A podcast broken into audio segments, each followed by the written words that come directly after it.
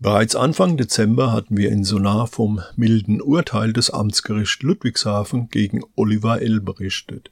Oliver L. hatte als Q74U die 3 weitreichendsten Verschwörungskanäle mit 170.000 Usern auf Telegram betrieben. Mit dem Urteil 2 Jahre auf Bewährung folgte die Richterin dem Antrag der Verteidigung. Nun wurde durch Endstation Rechts gemeldet, dass das Urteil nicht rechtskräftig ist. Die Oberstaatsanwaltschaft Koblenz hat Berufung gegen das Urteil eingelegt und der Fall wird nun neu verhandelt.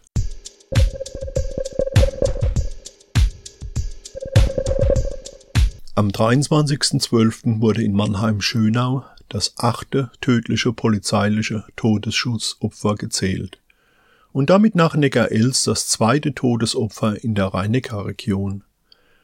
Der türkeistämmige Ertekin Ö. rief nach immer wieder andauernden Auseinandersetzungen mit dem Jugendamt die Polizei. Ertekin Ö. war psychisch erkrankt und lebte mit seinen 3 Kindern bei seiner Mutter in Schönau. Dort angekommen erwartete der oberkörperfreie Mann das große Polizeiaufgebot mit einem Messer bewaffnet.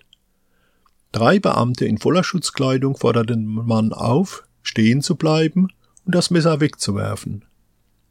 Als dieser einen Schritt in Richtung der mit Schusswaffen bewaffneten Polizisten machte, gaben diese 3 Schüsse ab, die für das Opfer dann zum Tode führten.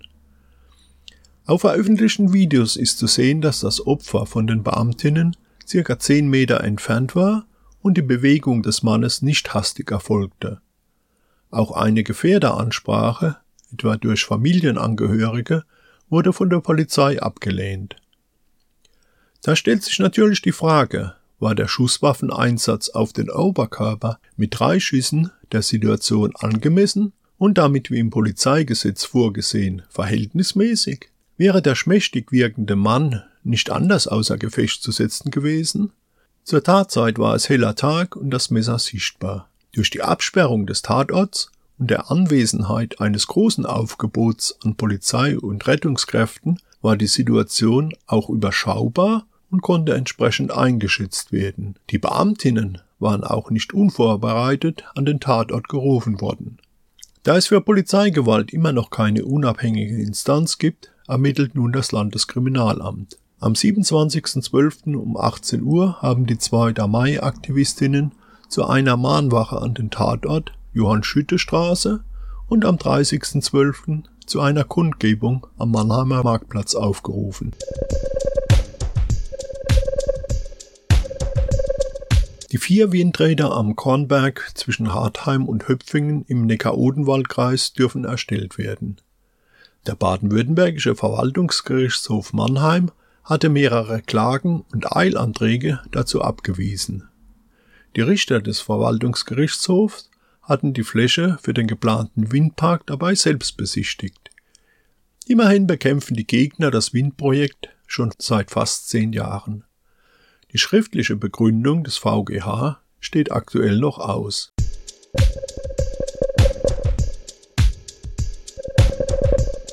An den letzten Arbeitstagen vor Weihnachten wurden viele Bürgerinnen durch Straßenblockaden mit Landmaschinen im Straßenverkehr behindert.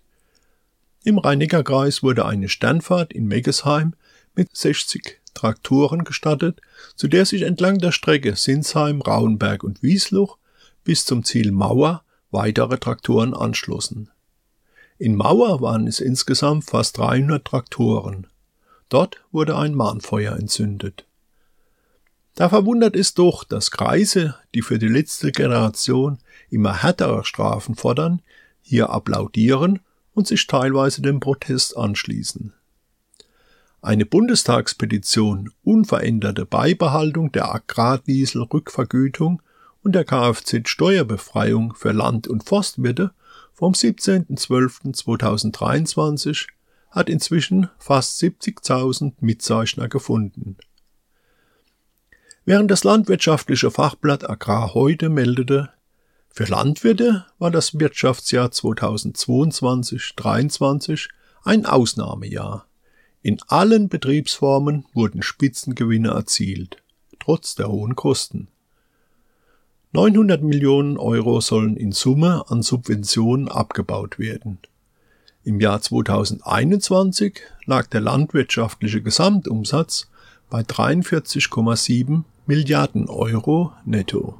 Hochgerechnet sind das also rund 2% Subventionen, die gekürzt werden sollen. Wobei dieser Anteil im Rekordgewinnjahr 2023 wohl deutlich geringer ausfallen wird. Für einen Aktionstag am 8.1. versucht der organisierende Bauernverband, sich von rechten Hetzern abzugrenzen, die im Bauernprotest eine Plattform für ihre Umsturzfantasien gefunden haben. Am 15.12.2023 stimmten im Bundestag neben der Regierungskoalition die CDU, CSU und AfD geschlossen für die Abschaffung des Agrardiesel-Privilegs.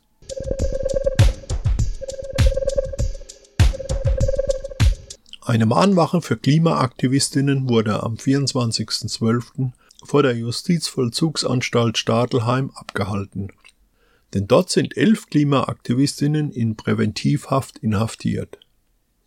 Auch erinnert wurde an Klimaaktivistinnen, die in anderen Strafanstalten inhaftiert sind und die durchschnittlich 3 bis 4 Umweltgerechtigkeitsaktivistinnen, die weltweit pro Woche ermordet werden.